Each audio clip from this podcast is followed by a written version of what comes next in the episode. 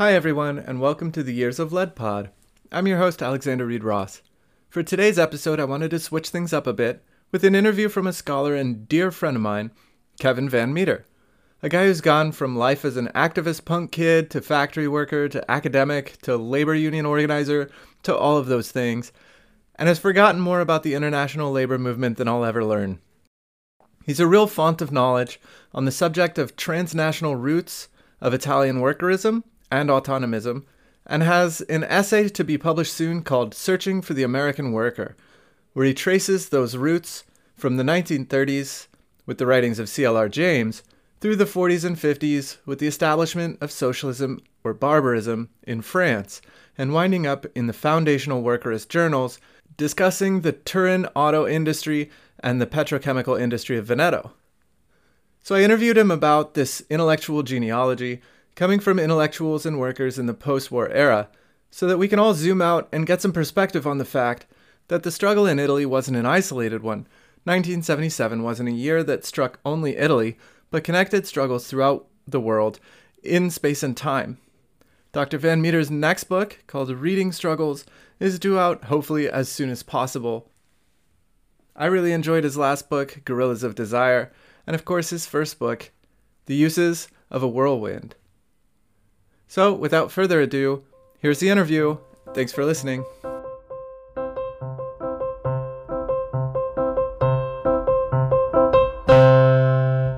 All right, all right, okay. And I'll do uh, the introduction thing in a different thing because I always feel like an idiot when I'm like, "We're here, the Years of Lead Pod." featuring, featuring, your host, featuring, featuring. Alexander Reed Ross and Dr. Kevin Van Meter. You're a fucking doctor too, man, but you're a doctor of real things. I'm doctor of geography, whatever that means. No, you're, I am too. I'm geography yeah. too. Yeah, I'm but you're earth... geography of no, no. water. I'm a geography of nonsense. I'm I'm I'm earth, wind, and fire. It's my it's not a it's a it's a program uh called Earth Environment Society that is a convergence of geography, geology, and uh, environmental management and science. Uh, so Earth, Wind, and Fire. Earth, Wind, and Fire. It's yeah. better than the like. Well, I also function in a dialectical triad of uh, deep received and lived space, which because no one read Lefebvre after it was republished in what 1995, 96 or something. Um, I can sound like an expert when I'm really just ripping off a much more intelligent human being. I read I read Lefebvre after 1995. I read a, uh, uh, Critique of Everyday Life, Volume Two, at the uh, uh, instruction of God damn it, what's his name? He wrote Ordinary Poverty. Oh, I don't know who that is. Uh, he was he was he did a radio show with Stanley Aronowitz. Peter who? No, it's not Peter. That's funny. I don't think it's Peter. He he taught at St. John's. Oh my God, he's a friend of my aunt's. I know who you're talking about. Labor guy. Yeah, yeah. Yeah. yeah. DiFazio. Bill DiFazio. Yep. Yep yeah he was like he was like you should really read you know lefebvre uh this was after he he goes i don't like you you're smug what he thought lefebvre would cure you of that no it made it worse let's be honest bill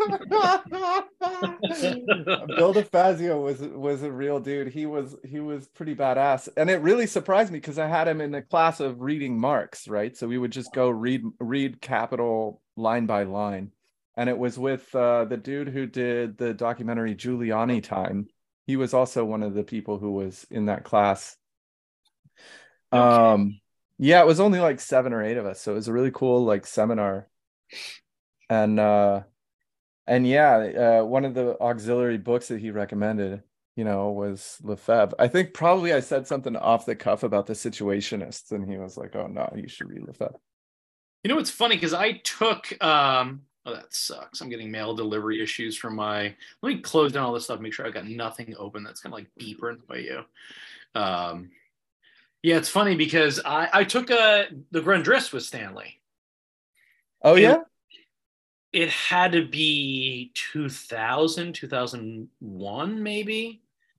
I It was taking place at the Oh. Brecht Forum in New York City. I was That's where I did the the Yeah. class with DiFazio. Of course it Yeah. is. Yeah. On on Bank and Bethune on the West Side Highway. Oh, you know near the new school. This was right by Penn Station. Oh, at the older at space. The old space. I had, I don't know. Well, I must have been at the new space, but I don't really remember the new space to tell you the truth. I know you're talking about. It was like some weird Yeah. storefront. Yeah. Yeah, uh, well, no, it was it was more like a No. garage front, but it was like it was like on the West Side Highway. It was cool. It was like in the village. Um, it was a nice neighborhood. Over near wetlands, right? Like where wetlands used to be. Uh, I think wetlands used to be a little. Cl- I mean, that's. I think it used to be a little closer to downtown. Hmm. Um, but uh, yeah, I I I was there after wetlands. I was there the year after the wetlands uh, space shut down and became a nomadic collective. you know that I work with Spencer to put all their stuff together and send it to the Labadie. No, I didn't know that. Yeah. I don't know how I got involved in that, but that like experience means that I've been able ever since to work with um just grabbing books for our conversation uh with various archives. So I just spoke to an individual who is looking to archive all the STO materials with Bring the Ruckus and a few Mhm. other Joe um, Olson's materials. Uh, and uh, my suggestion was Tamiment Library because some of the, like Don Hamerquist and others were CP, and Don's father was CP. So you have a lineage of that material. The CP archives is already at Tamiment. Deposit it there and then continue with Yeah. STO, which would Mhm. make sense Mhm. even even those STOs like Chicago heavy, Mhm. there really isn't a proper archive there. Wayne State really has to have like Detroit, Detroit, Detroit, right? So, um, and then for, I don't know why James is at Columbia. That's annoying, but at least it's only a train ride uptown from from Yeah. Lab, from uh, I'm sorry from Academy, but yeah, Well, uh, be that as it may, if anybody's still listening um, to the podcast, this is uh, I'm not cutting all that out. Shouldn't Kevin. no, I I like that stuff. The uh, uh, yeah. So Kevin Van Meter, your dissertation's about the dissemination of uh of uh radical literature, if I'm not mistaken. But you're a you're sort of a a labor scholar and uh, union rabble rouser. Am I getting that correct? That is correct. It- it's funny because usually that's what I talk about when I discuss my dissertation, uh, even though I don't think I've cracked it since uh, I've completed back in, in 2020. Uh, one of the chapters is particularly on the um, relationship between inquiry and intervention in social movement publications, right? The tension that exists Mm, there mhm. existed a tension in socialism and barbarism there existed a tension between in correspondence between these factors uh, it's interesting because while i was writing that at the same time uh, steve wright was writing his um, new book on, on the italians and identifies a similar tension right? Mm, are we simply inquiring and circulating those inquiries, those first person narratives, the results of surveys, or are we actually politi- politically intervening in these larger processes Mm, and movements that exist? Um, mm, you know, the tension of the quote unquote workers' newspaper, right? Mm. And that's true of socialism and barbarism as well as also correspondence and numerous publications uh, thereafter. Um, is I think a productive tension, and I think when those tensions either uh, dissipated or one of the publications went in one direction or another, it lost those complexities and it lost that tension, which actually was highly productive for the folks involved, right? Like so with Johnson Forest tendency and correspondence and facing reality thereafter, and the various groups in France, Italy, and around the world that have uh, either have similar parentage or similar political conclusions. There's a sector of these advanced workers, right? Like Jimmy Boggs is probably the the best example of that. Um, and then you have quote unquote intellectuals like Grace Lee Boggs, who had gone to Bryn Mawr College and studied Hegel and written about various philosophical questions and kind of then entered into social movement dynamics and the like. Uh, and I think what's immensely productive about their history, right, as Steve Ward talks about in in Love and Struggle, but also is present in all of these, is the attempt to uh, balance those forces and utilize those forces to examine either contemporary relations of production or class struggle or the circulation of struggles and the like. And um, I wanted to focus on that because I couldn't come to the conclusion, at least in 2018, 2019, 2020, for myself, of why I found left publications currently insufficient.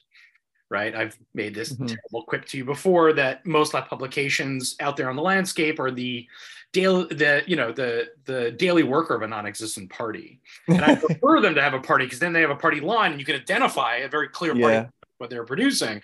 But in fact, they have a party line. They're just not either willing or able to acknowledge such a thing.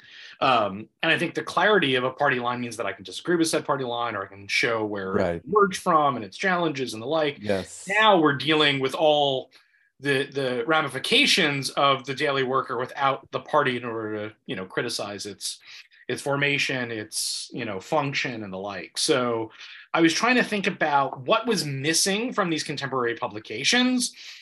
Mm. big fan of labor notes. I le- read labor notes every time the issue arrives on my doorstep. I read all the bulletins as someone who's engaged in labor organizing on a daily basis. Mm-hmm. And it talks about and circulates struggles, certainly, right? Identifies X group of workers organized and then, you know, ran an election campaign, bargained their first contract, went on strike, mm-hmm, mm-hmm. you know, resolution, et cetera, et cetera.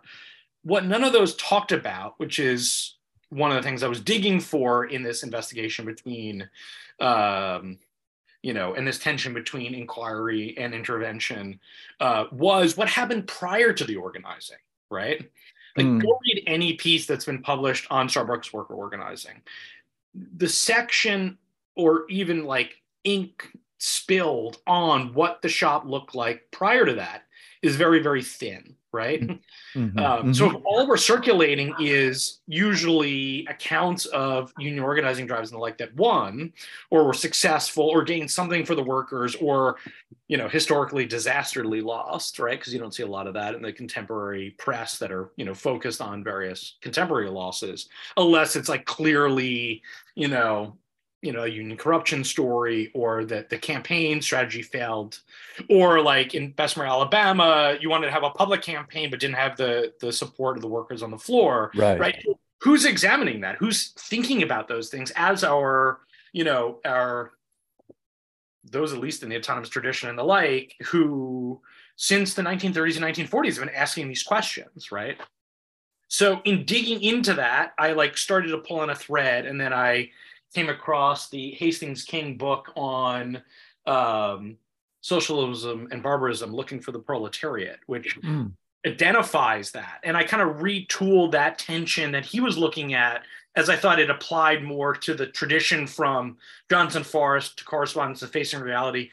Of course, you know, uh, translating into into French, and also they were coming to similar conclusions about the Trotskyist movement at the same time. That then very often things were translated from English to French and then French to Italian, not directly from English into Italian, and those circulated right. It, clearly, there's something to be said about those those movements and those formations and those uh, political ideas that they were developing prior to the 1968 1969 rebellions in France and Italy, right? There's something mm-hmm. substantive there that I think is missing from contemporary movements. And if you follow mm-hmm. that thread through to wages for housework and zero work and midnight notes and process world, you, you almost see a similar uh-huh. tension. Sometimes not present in the publication itself, but actually, in fact, the failure of zero work as a political intervention and success in some ways of midnight notes right like is part of that tension or process world is a good way of kind of resolving that in this like incredible zine format so that's really what mm-hmm. i was looking mm-hmm. at in that chapter eventually that piece will be finalized and circulated um, but then of course uh, steve wright produced his the weight of the printed word and yeah. now I go back and reconsider and make sure that i'm uh, bringing forth some of the arguments and new evidence, at least in English, that he provides into my arguments, especially around Italy and, and of course France as well, which they were missing. Right.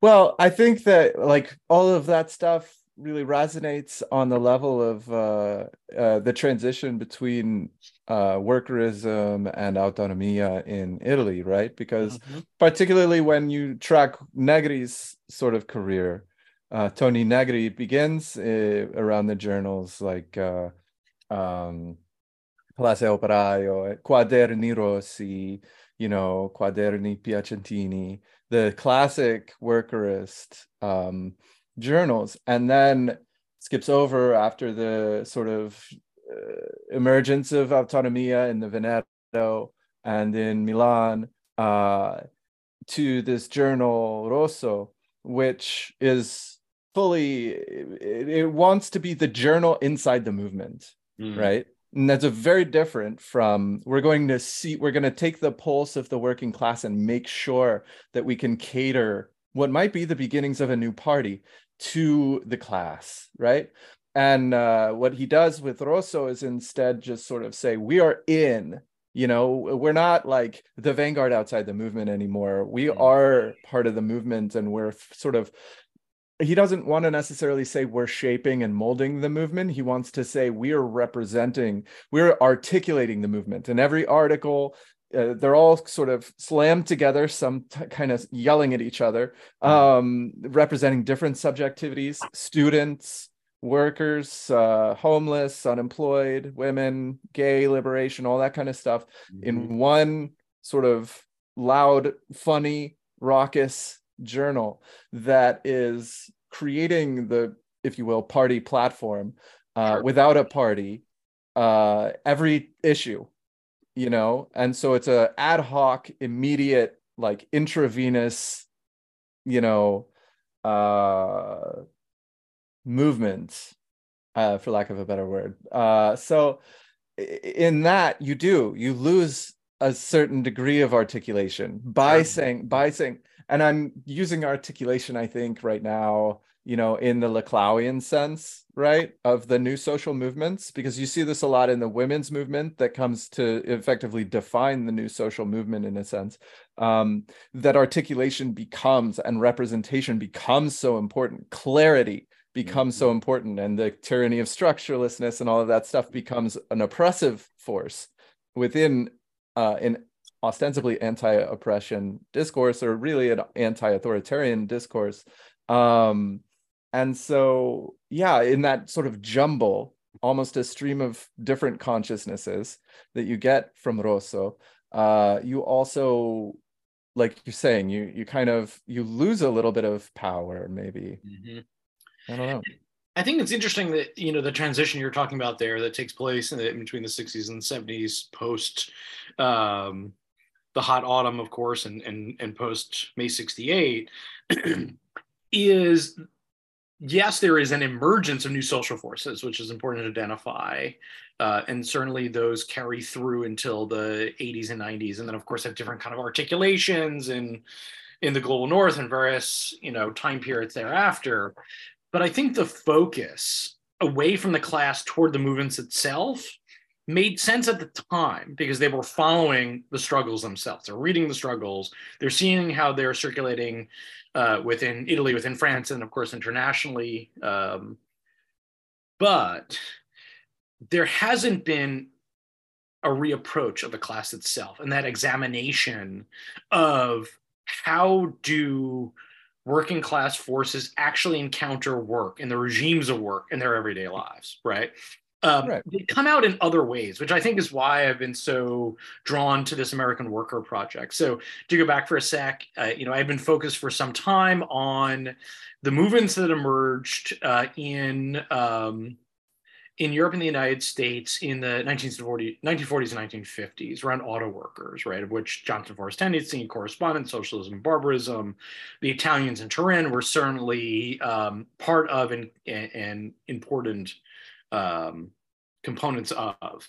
And as I dug into that, I, you know, and trying to think through some contemporary problems, I turned my attention to this issue of how do movements understand themselves and where do they articulate that? And very often it's in these journal projects. Uh, mm-hmm.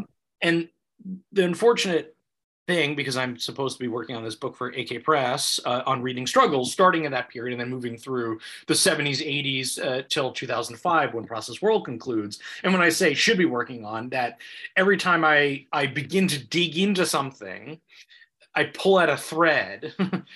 and to mix my terrible metaphors, I hear uh, editor. yelling, yeah, yelling. Christian Williams right now is screaming. Yes. Well, you're know of there, don't you? Uh, whatever metaphor can I mix in here to make it even more confusing and, and sound like I'm so you're digging, you're pulling, you're I'm digging and pulling, setting yeah. a fire there are times I am digging, right? I'm looking through the archives. I'm trying to track down materials from the 1940s. I'm looking at correspondence, right? There's certainly digging there. And sometimes there is definitely pulling on a thread and seeing what kind of comes of it and trying to figure out why and how movements in the past have understood themselves. Like, why did they ask these questions? which resulted in Johnson Forest and others leaving the Trotskyist movement and refusing the party formation as a revolutionary force, as the proper articulation of revolutionary subjectivity.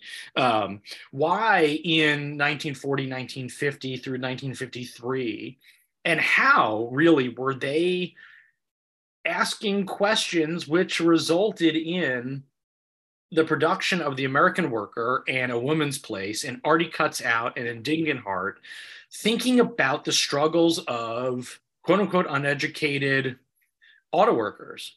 Mm-hmm. Uh, producing some of the first material on the question of the you know the quote unquote like woman question the housewife question uh, you know why did they turn to a truant student who was involved in various uh, student strike activities in new york city in the 40s and 50s to write a pamphlet from their perspective, right? So what you see there is the developing of a working class perspective within Marxism. Um, I don't think they would have articulated it as such at the time, right? At least from from my findings, my reading of that material, uh, I wouldn't put that on them. That certainly comes later, but these figures are trying to figure out in the context of the post World War II era in the United States and then in Europe how the class struggle is unfolding. Where is their role? How do they inquire into the struggles that exist in the factory and in the larger society? And where do they intervene? And the conclusion they come to is that there are social forces that are developing in the factory of working class subjectivity and working class knowledge that are key to circulate. And that's the American Worker Pamphlet. And they consider that it's important to think about the role of um, the reproduction of labor power, right? A, a, phraseology that comes after the fact, but they have identified it in the 40s and 50s with Selma James and other figures around um, the Johnson Forest tendency and correspondence, producing a woman's place.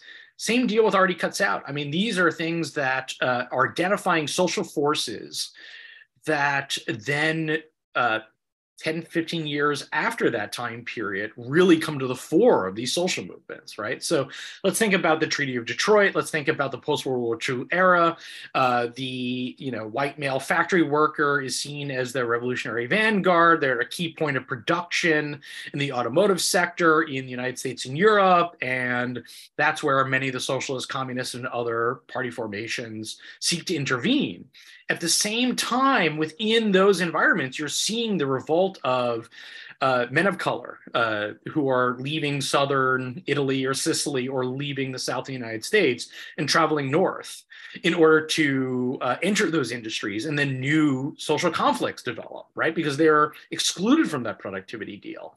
So I think there's some really interesting things uh, in these traditions that I've carried through in my own work as an organizer.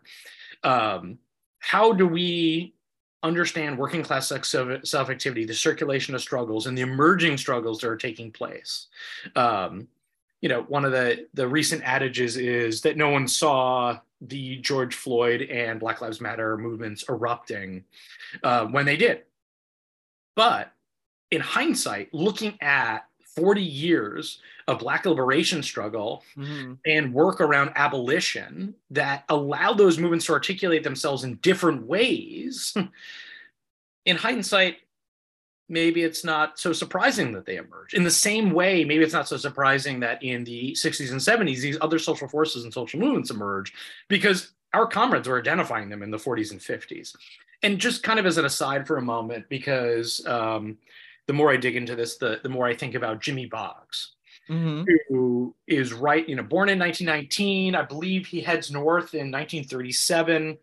Um, you know, those who know Grace Lee Boggs and, and the work mm-hmm. of the, the two of them in the 70s, 80s, and of course her work up until a few years ago when she passed. Um, they married, I believe, 1953, right? So um, they have a very, very interesting, engaging relationship. Jimmy is a very interesting relationship as a worker intellectual.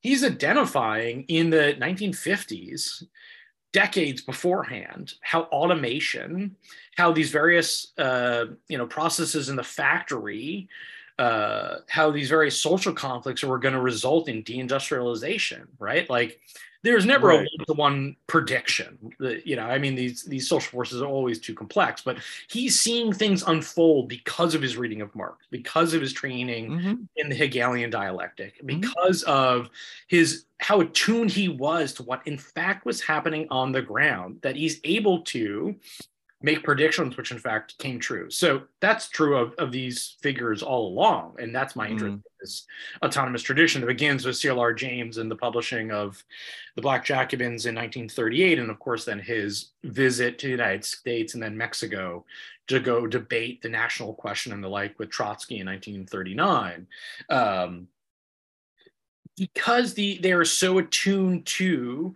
the actual existing conditions of capitalism, not the abstract ideal that you find in Capital Volume 1 through 3, but the actual existing conditions on the ground, mm-hmm.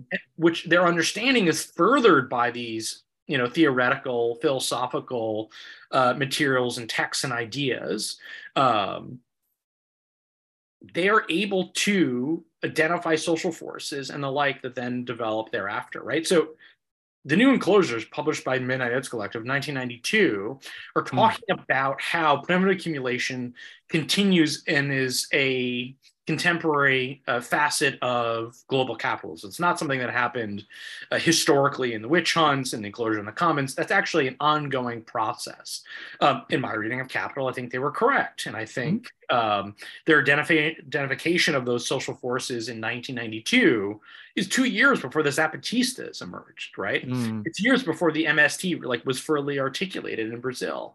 Um, there were French peasant struggles, there were American farm worker struggles of that type in in those years that they were identifying that. Those come after, right? Because of course there's always an ebb and flow in these in various struggles and social forces. So the mm-hmm. fact that the Johnson Forest tendency and correspondence can identify housework, black liberation, uh, self-activity of workers against work, right? Mm-hmm. Um, the importance of youth struggles from the perspective of youth themselves in the 40s and 50s is a like in the DNA of these traditions mm. to the point where um, Process World launches in the late 70s and early 80s talking about temporary office work, which has become a you know, constituent component of contemporary global capitalism, and a particularly terrible job as both of us have experienced, right? So, I think mm. what's interesting about the kind of digging I've done and the pulling of threads that I've been trying to do over the last few years is it always then throws me deeper into the material. So I had returned uh, about this time last year to reading everything I could about James and Trotsky in Mexico, right? Mm. Uh, certainly two interesting historical figures confronting each other uh, in a debate in 1939. Um, you know, Trotsky, of course, would be murdered uh, shortly thereafter. James would uh, return to the United States. Trotsky would try to undermine his attempt to launch a bureau of Trotskyists to counter the self-determination policies and black belt strategy of the Communist Party and the Comintern. Um, so certainly like interesting mm uh, developments there.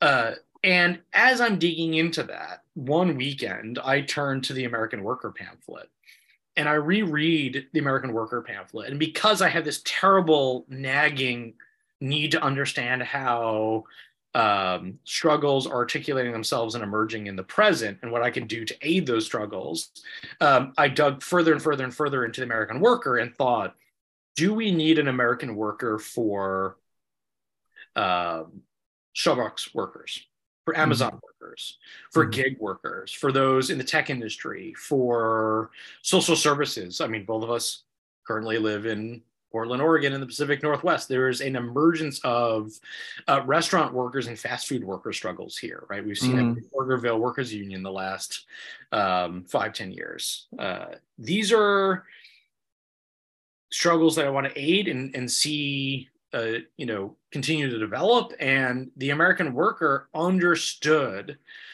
at that time in 1947 how at least the Linden, New Jersey General Motors plant operated as it produced automobiles for General Motors uh, in the post World War II era, right? It gets translated two years later and this goes to some of the things we had talked about that we wanted to make sure to address today. Uh, Raya Dua and Grace Lee Boggs are traveling during this time in the mid 1940s. Um, and then thereafter, after the pamphlet is published, to France and meeting with Cornelius Castoriadis and Claude Lefort. And yeah, yeah, yeah, the socialism and Barbary guys, yeah. Right, and it's interesting to note that you know those who pay attention to socialism and barbarism of the Italian workerists thereafter mm-hmm. mm-hmm. um, should not forget that the American worker is the first five, six issues, right? So the first part of the mm-hmm. American worker pamphlet, for those who are not familiar, is written by uh, this uh, American auto worker who worked in Linden, New Jersey, the GM plant by the name of Phil Singer. His party name was Paul Romano. That's what the pamphlet was published under. He wrote part one, Life in the Factory. And part two is written by Ria Stone, which is the pen name of Grace Lee Boggs. Um, and that is more philosophical reflection on the first part. Socialism and barbarism translates, and the first uh, issue uh, of social barbarism appears in the world in 1939 with the American worker being serialized all the way through the, I think five, six uh, were a double issue. And then um, Grace Lee Boggs is in the seventh and eighth issue. Her section appears. So the first eight issues of socialism and barbarism is the American worker, right? Mm-hmm. And then, of course, the Italians, uh, you know, who are mm-hmm. then thinking about the Trotskyist movement and thinking about auto worker struggles and are thinking about the circulation of struggles and, and great migration taking place from the south to the north there turn to the the French and mm-hmm. discover the American worker, right? They're thinking through their own political realities and are turning to their comrades and colleagues um, who are a little bit more advanced because they're producing a publication, right? And they're they're thinking about these questions in France, and they translated in 1954 and then of course that pamphlet circulates in in Italian uh, in those uh, early mid years of the 1950s through to the 1960s, and assists those who are undergoing sociological examinations of the factory to turn to additional questions they might not have asked, and also turn to additional methods. Um, certainly, this is not a catalyst that developed. You know, the American worker doesn't circulate with Grace and Raya to France and then uh, you know, socialism and barbarism developed, or this doesn't get translated from the French into the Italian in 1954, and then the Italian workers start asking questions they wouldn't otherwise, right? This allows folks to think about uh, the confluence of forces of which they're facing, think about the exact, exact uh, uh you know, actually existing struggles on the ground, and very often it allows us to think those through to see the, the work that other people are doing in similar fields or environments, right? Mm. Uh, and I think it had a major effect on, on uh, the, the French and Italians. Um, mm. What's interesting, of course, is those in France and those in Italy thereafter are so focused on the existing struggles and the current struggles they're not rereading the american worker in the later 60s and 70s in italy or france to my understanding. Certainly what begins with raya and grace and then of course james who's traveling uh, from europe to the united states and then is exiled um, you know at various points of his life back to europe back to london from the united states. Um, so with those militants they carry these ideas, they carry these materials with yeah. them. But is in fact, I suspect, an earlier uh, circulation So we know in the 1920s and the 1930s that Fiat and the various automakers in, in, in Germany and France are traveling to Detroit to see how Ford is unfolding this new assembly line, right? And how Taylorism is being applied. Yeah. So we know that Gramsci, is the head of the Italian Communist Party in the in the 1920s, is uh, quite attuned to the movements of uh, these bureaucrats uh, and um, and capitalists. Aha, there you go. there he is. Adam's just right here. Yeah. Yep. Mine's always uh, within, you know, arm's reach as well. Yeah, exactly. It's just like right here. Oh man. Um, yep, the uh the one uh that was edited by um by uh South Bend Mayor Buttigieg. Yeah, yep. His dad. his dad, yeah. Which is certainly an improvement upon the, you know, Stalinist version that came out in what the 1950s, 1970s. God, I can't remember the uh, the prison notebooks, the internationalist version. Which, interesting enough, right? Like, I think what's also what is available in different languages and what is available for militants to utilize to try to understand their current environments is really important. So I want to put a little kind of pin in um, in Marx's economic philosophical manuscripts of 1844 and its translation in 47, and its influence on the American worker and thereafter. So let's put a pin in that for a moment. But what's interesting is Silvia Federici's master's thesis looked at at uh, Lukács, and then her dissertation looked at Gramsci. So mm. she's writing this in the late 60s, early 70s. Clearly, somebody who's are uh, interested in and well versed in working class self activity and yes. um, the demand for wages of housework to refuse housework, right? So she criticizes Gramsci during those years because all she had access to were the prison notebooks that were presented in Italy, in Italian, of course, mm. by the Italian Communist Party to their fallen martyr. Mm. And then, of course, the new international version published in the United States the two things that are missing from the Italian, which I don't read, but uh, it's been reported to me, and certainly missing from the English version, is that focus on the women question and housework and the role of women in the mm-hmm. factory mm-hmm. and working class self activity. Mm-hmm. But one of the things the Buttigieg version shows quite well is how interested Gramsci was in both of those questions. Mm-hmm. mm-hmm. Um, so, being that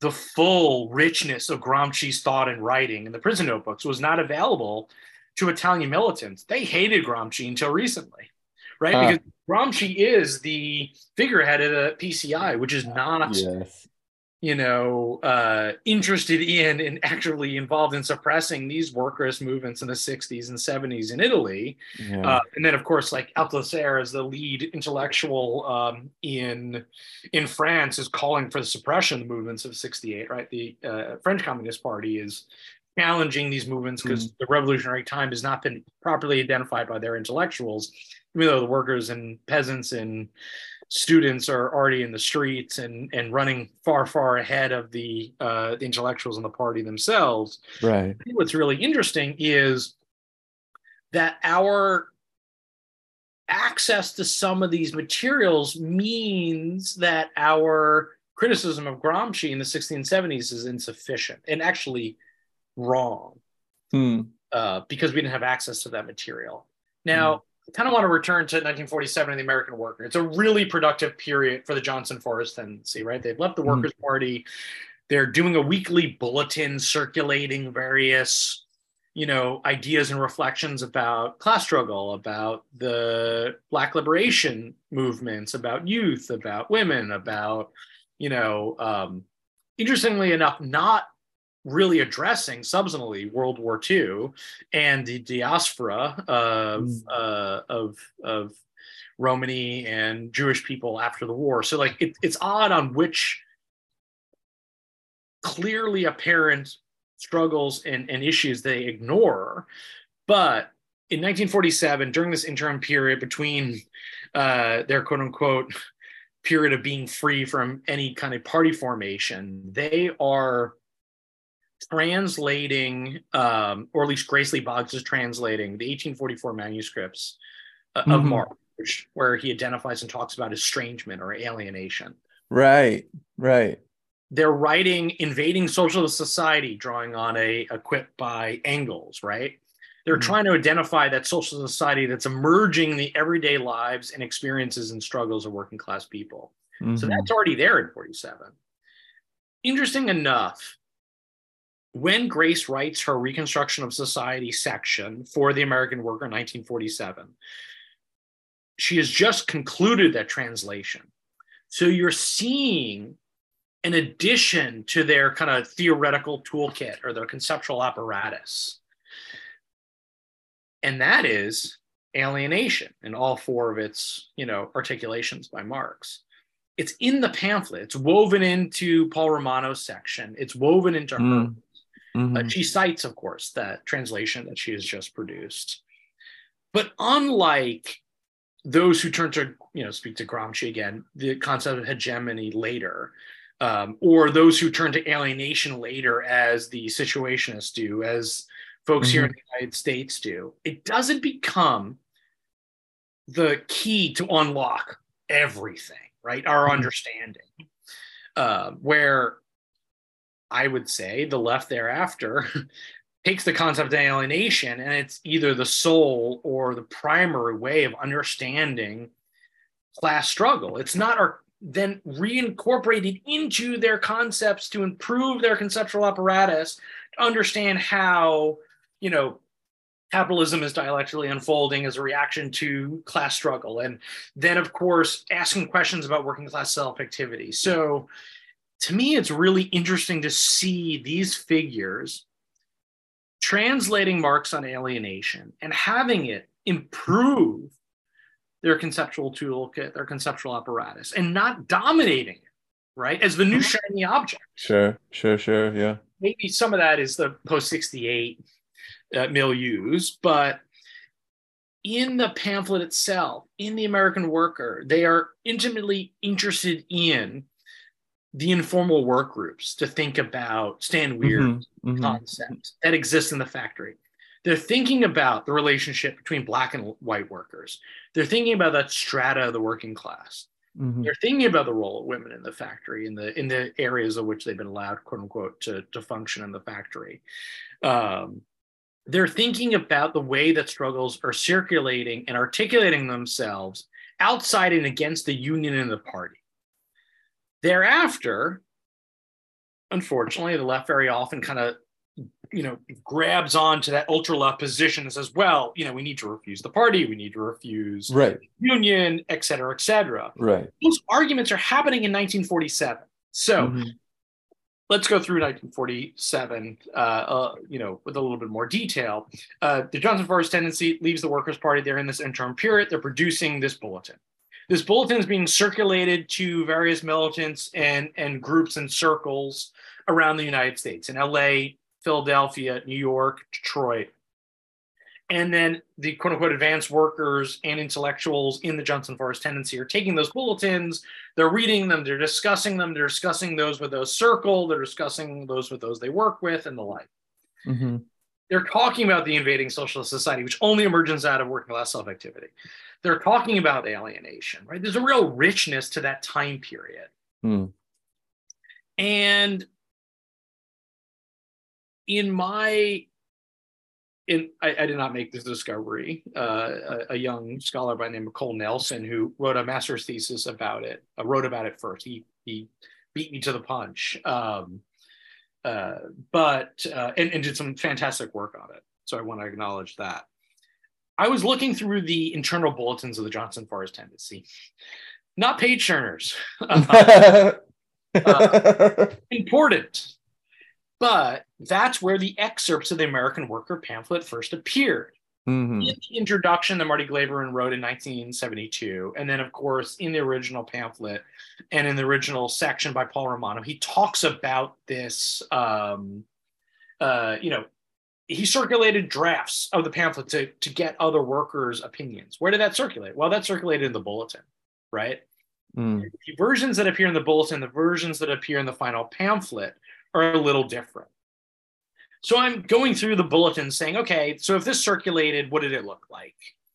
And about halfway through, um, in one of the bulletins is an advert that says "Coming soon, the American Worker on the press now." Right? It doesn't say who wrote it. Right? Mm-hmm. Doesn't even give a description really of the pamphlet, except for like, you know, auto workers, philosophy. Right? Like very you know keywords as we would say now.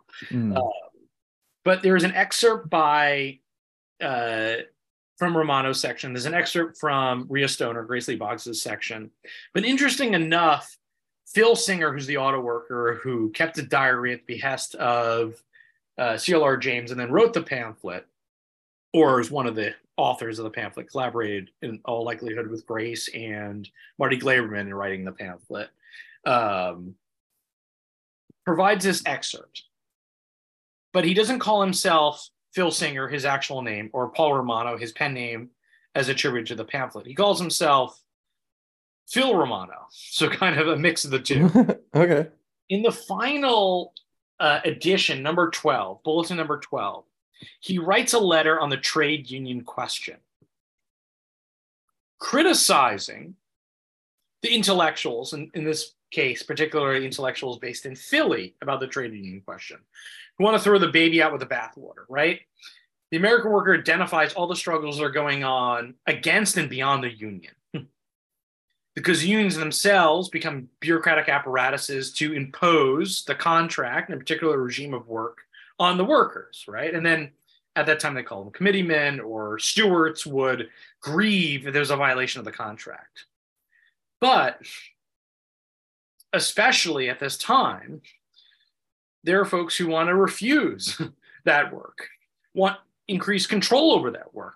But the contracts in the post World War II era and ever since have already given over power of management uh, to the Right. prerogative of managers and the boss.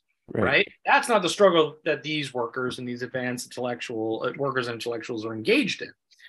They want to seize the means of production. They want full control over the factories to run them, uh, Mhm. you know, as they see fit. Um, that can't be done in the compromise that's made in the, you know, um, uh, you know, war strike boards, right, and the like that Marty Glaberman then talks about the refusal of in wartime strikes. So, uh, you know, they are they are identifying these things in the factory. Then, various forces within Johnson Forest and thereafter kind of a, throw the union out, right? It, it's a you know out of date as they do the party. It's an out of date structure. I think they're right to do that with the party form itself. It clearly played itself out. 1968 confirms that. Um, but they do the same to the union. And that debate really starts in, in 47. Well, do we need different kinds of organizations in order to refuse work and go beyond capitalism? The seize the means of production, to decide what we'll produce, where we'll produce it, how we'll produce it. Right. Um, and then comes that kind of ultra left position that you're refusing the union.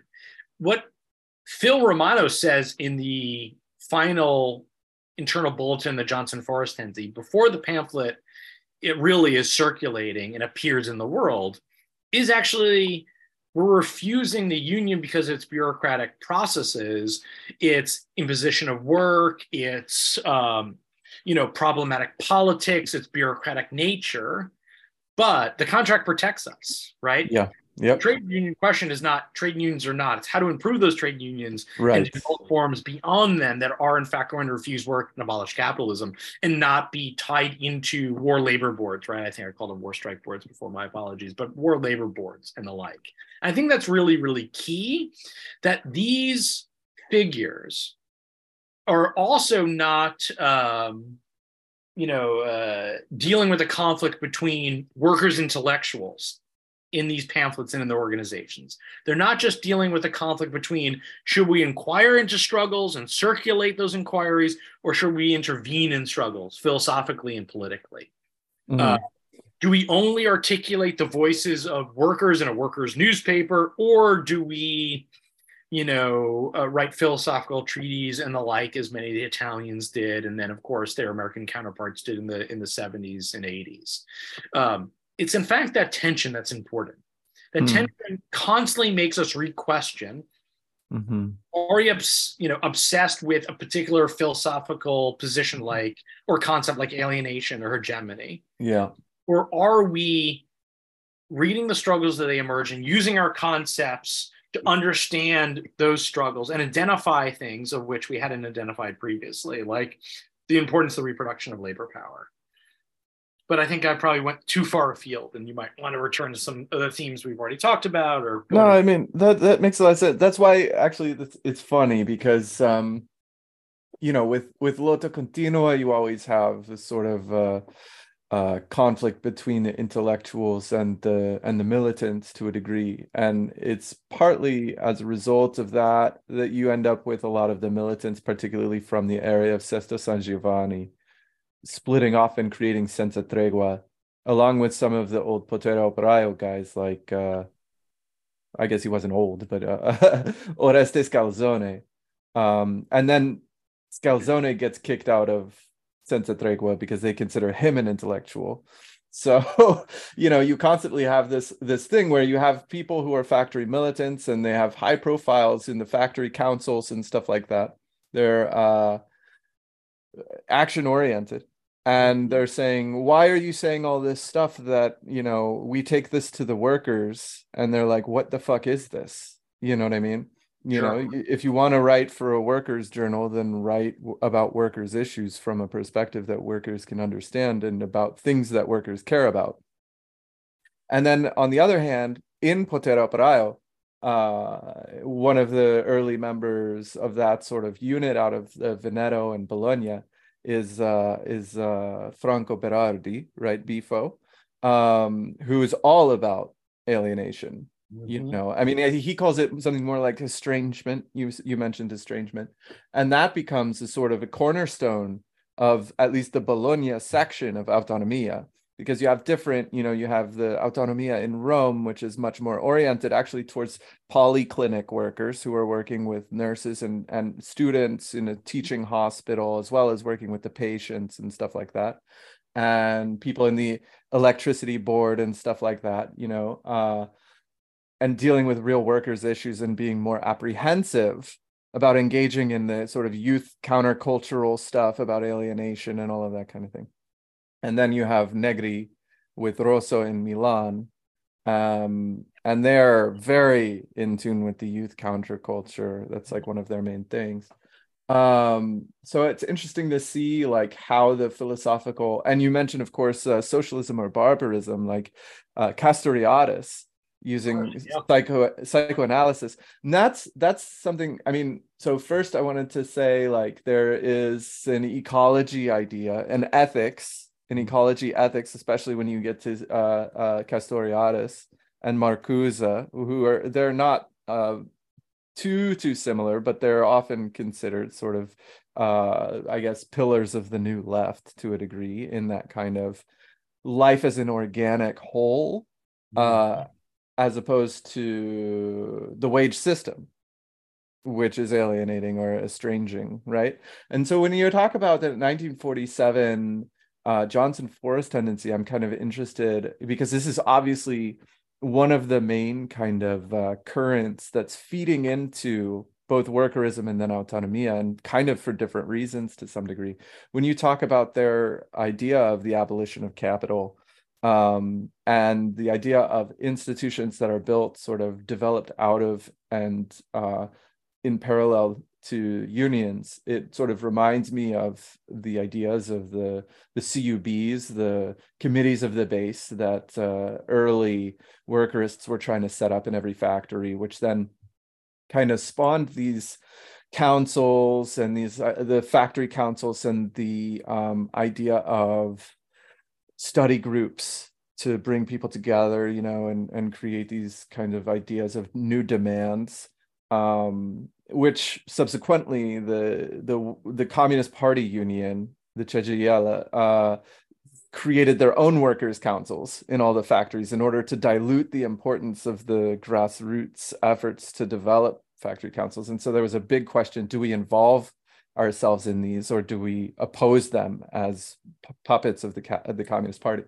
Um, so so you know the potential of the of the sort of auxiliary workerists um units or whatever within factories is precisely as you said like a refusal of work on principle to a degree like uh, not just factories strikes and occupations where the workers would continue to to run the works while they were on strike or while they were uh, occupying the factory in order to show everybody that you know a communist country would be a functional and fully productive when it would liberate the productive um, forces the the potential productive forces of a communist society. No no no no. That's not we're like. When we occupy a factory we're not doing anything. We're going to break these machines mm-hmm. you know? Um, because they saw the capitalist system as tied deeply tied to industrialization in general which is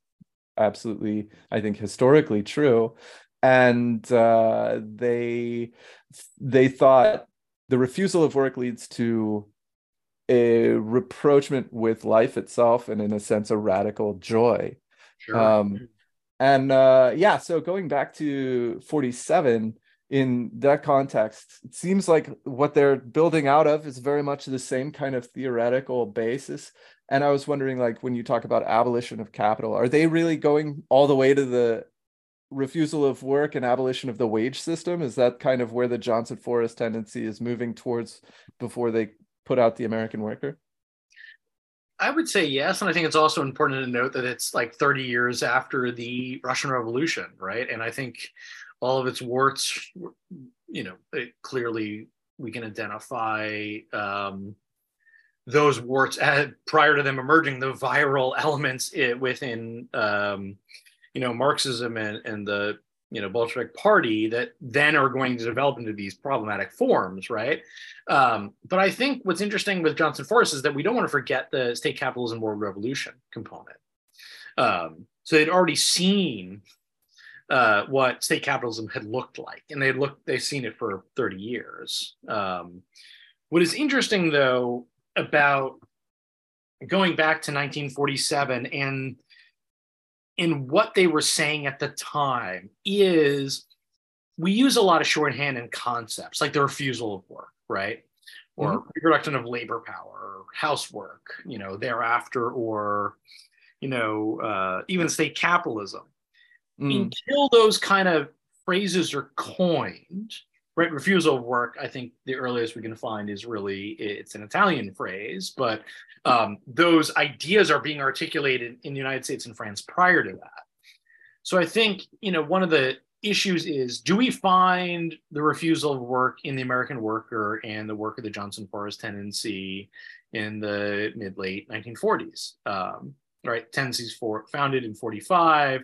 They leave the Workers' Party in 47. They return shortly thereafter to the Socialist Workers' Party. They're intimately, you know, involved in uh, in various worker struggles across the United States. Um, they're involved in immensely productive intellectual work, right? Like in that year, they write the balance sheet, they write the Invading Socialist Society, the American Worker, and the translation of Marx on Estrangement, as I've noted. Um, it's immensely productive time for them. But what we don't see is those phrasings or conceptual developments.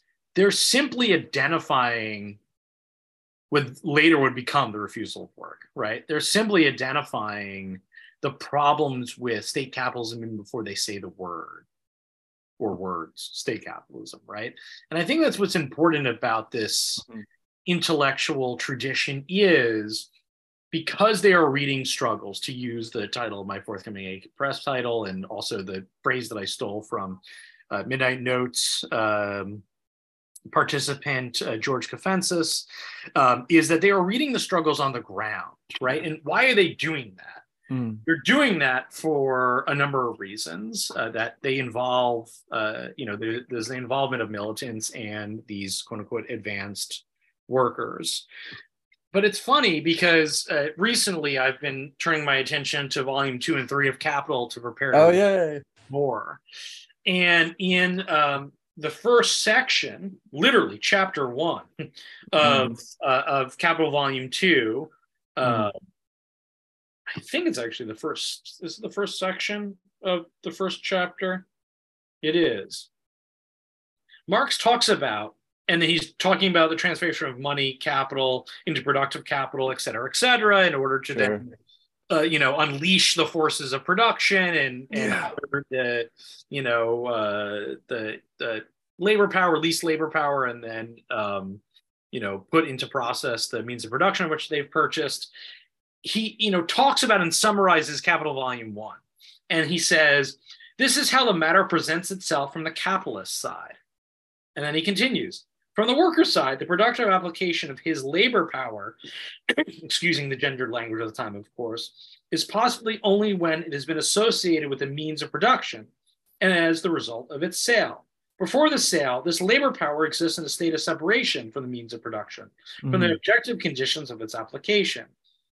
In this state of separation, it can be used neither for the production of use values for its possessors, nor for the production of commodities which he could live from selling. Mhm. As soon as it's associated with the means of production, right, brought together in production process by capital after it's purchased, by being sold in its forms, a component of the productive capital of its buyer, just as much as the means of productions do.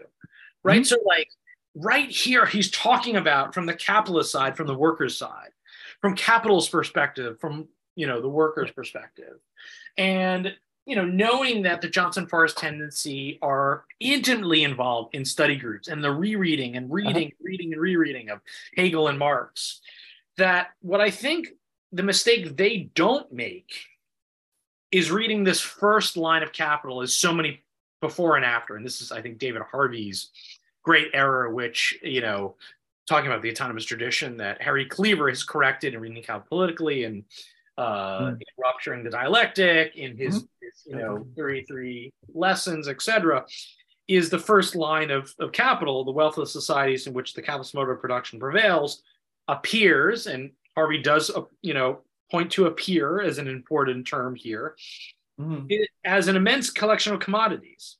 The individual commodity appears in its elementary form. Investigation therefore begins with analysis of the commodity. So, what's behind Right. that appearance, right? Um, if in fact the study of capital through a Marxian lens doesn't go beyond that appearance, doesn't go beyond the abstract ideal. He actually comments in volume three about Yeah. what he's producing as an abstract ideal, how it should be working, right?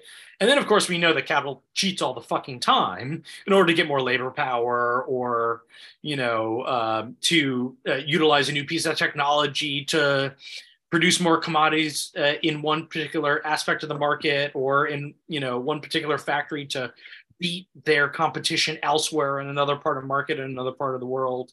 Uses Uh, force. yeah, exactly.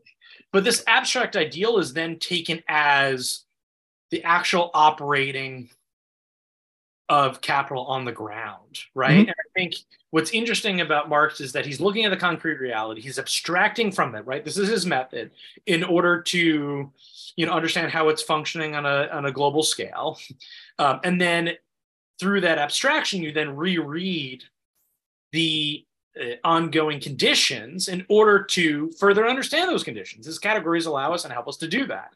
And I Hmm. think Johnson Forest tendency is doing that in such a fashion of which they are so productive that they're producing new concepts and new articulations, and new understanding of that concrete existence of capital, right? And Mhm. because they're good dialecticians and they understand, you know, as Tony Negri said, who you noted earlier, that bourgeois society is dialectical, cannot help but be dialectical or a paraphrase than a direct quote, so that I don't have him within arm's reach. I yeah, I know, I know. Is that in one of these books? These uh, the Polity Press uh um Ed Emery books. I think it might be in this one, Spinoza Then and Now. I don't remember which book that. I I, I remember reading that phrase. I thought it was in one of the essays and selected writings of Tony Negri, or could be in you know what's been collected in books for burning. But it's So frustrating because all the books are just collections of essays from various points. So it's like lining it all up. There needs to be a, the Buttigieg of of Negri. I, I hear Pete, this. Some, Pete Buttigieg is going to put it together. yes. Well, he's fucked up the transportation system and various other things. As well, you know, poor father rolling around in his grave. But you know, I think Nick is right. The bourgeois society is dialectical and help it be dialectical. I think the mistake then is taking that as a way of uh, understanding how a new society is going to merge, right? That's you know the challenge after '68. That's the losers articulation, which of course he's drawing heavily on Mm, uh, mm. Mario Tronti, right? And Tronti is drawing heavily Mm. on you know the his prior Italian comrades, but also what's going on in the United States um, with the League of Revolutionary Black Workers, with Mm. you know, and that's thereafter, of course. I'm skipping around in my chronology and being a very, very poor historian today.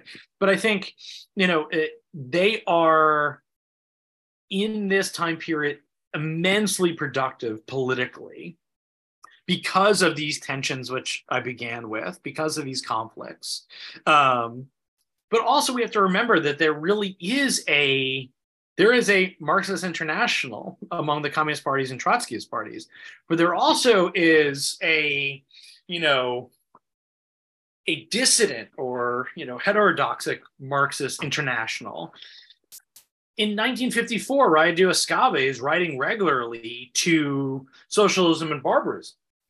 And socialism and barbarism is writing regularly to Anton Pannekoek, who at that point is what, 84 Oh, I love. Yeah, that's the Right? OG stuff. That's the old councilism, Dutch councilism from like the 1910s and 20s. Exactly, right? So like this is being read by uh you know Claude Lefort and and Mhm, Yeah. rest of SOUB, right? So like Mhm. they're reading the material and they're actually communicating. So uh whose name I have butchered literally since the first time I read it. Yeah. Uh, I just like Panicoke. I don't know. I, I don't know. I don't know. Well, you know, and that's one of this is why I have not uh, attempted to name any of the Italian uh, comrades in their projects on the podcast today because uh, my pronunciations are just god awful. Um, actually, a learning disability. I'm fine when I'm there. I'm terrible when I'm not. Um, but you know, these uh, these comrades in in in Holland communicating with those in in France are reading socialism and barbarism.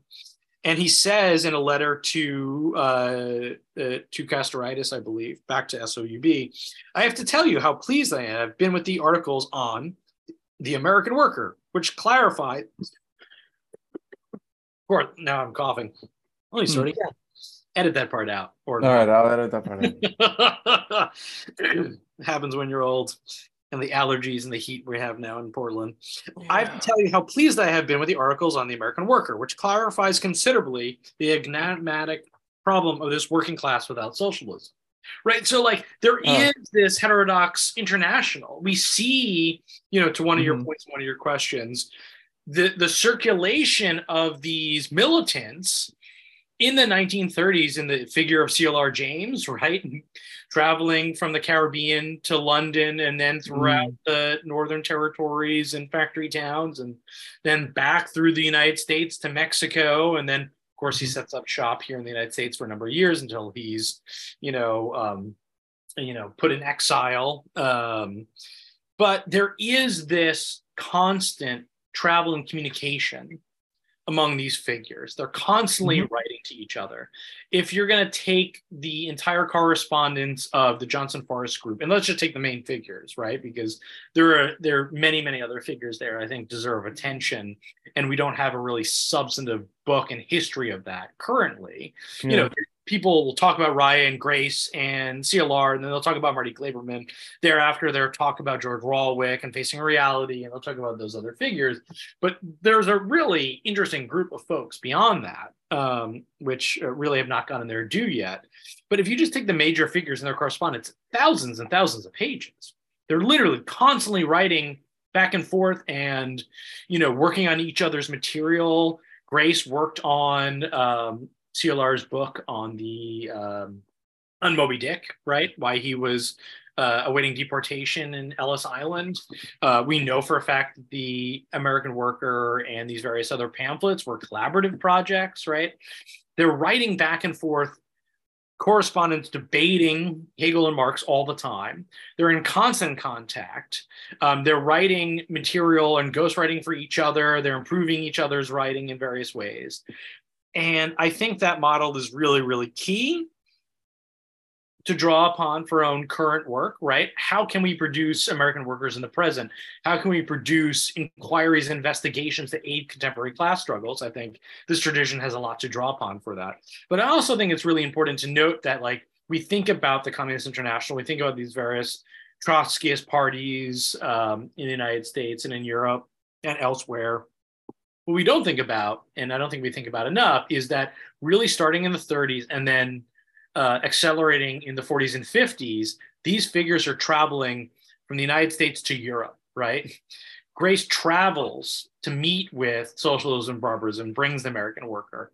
And then years hence, you have Selma James traveling back from London with Silvia Federici in the United right. States for the Wages for Housework campaign in 1972 in New York. Right, right, right. They're traveling across the border to Canada regularly. Glaberman's doing it, of course. You know, CLR when he couldn't come to the United States is in Canada, and you know, prior to that, Glaberman is kind of the conduit for those movements. These movements are constantly circulating, communicating with one another.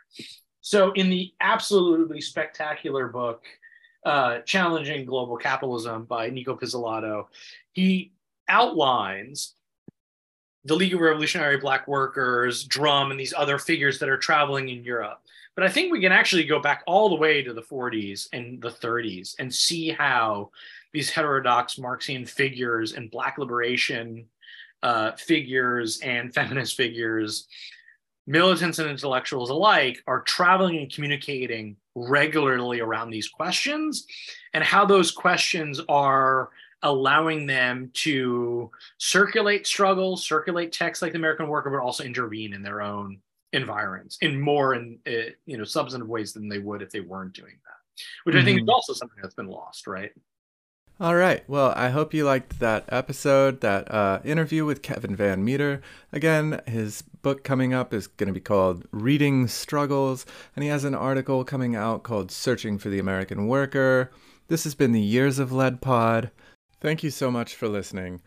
Catch the rest of this interview. I'm gonna either put uh, all of the rest of the interview on uh, Patreon, which it's a two hour, two and a half hour interview, or I'm gonna follow up with some of the interview in the next uh, episode with the rest of it in um, Patreon after that. So thanks again for listening, and I hope to see you next time.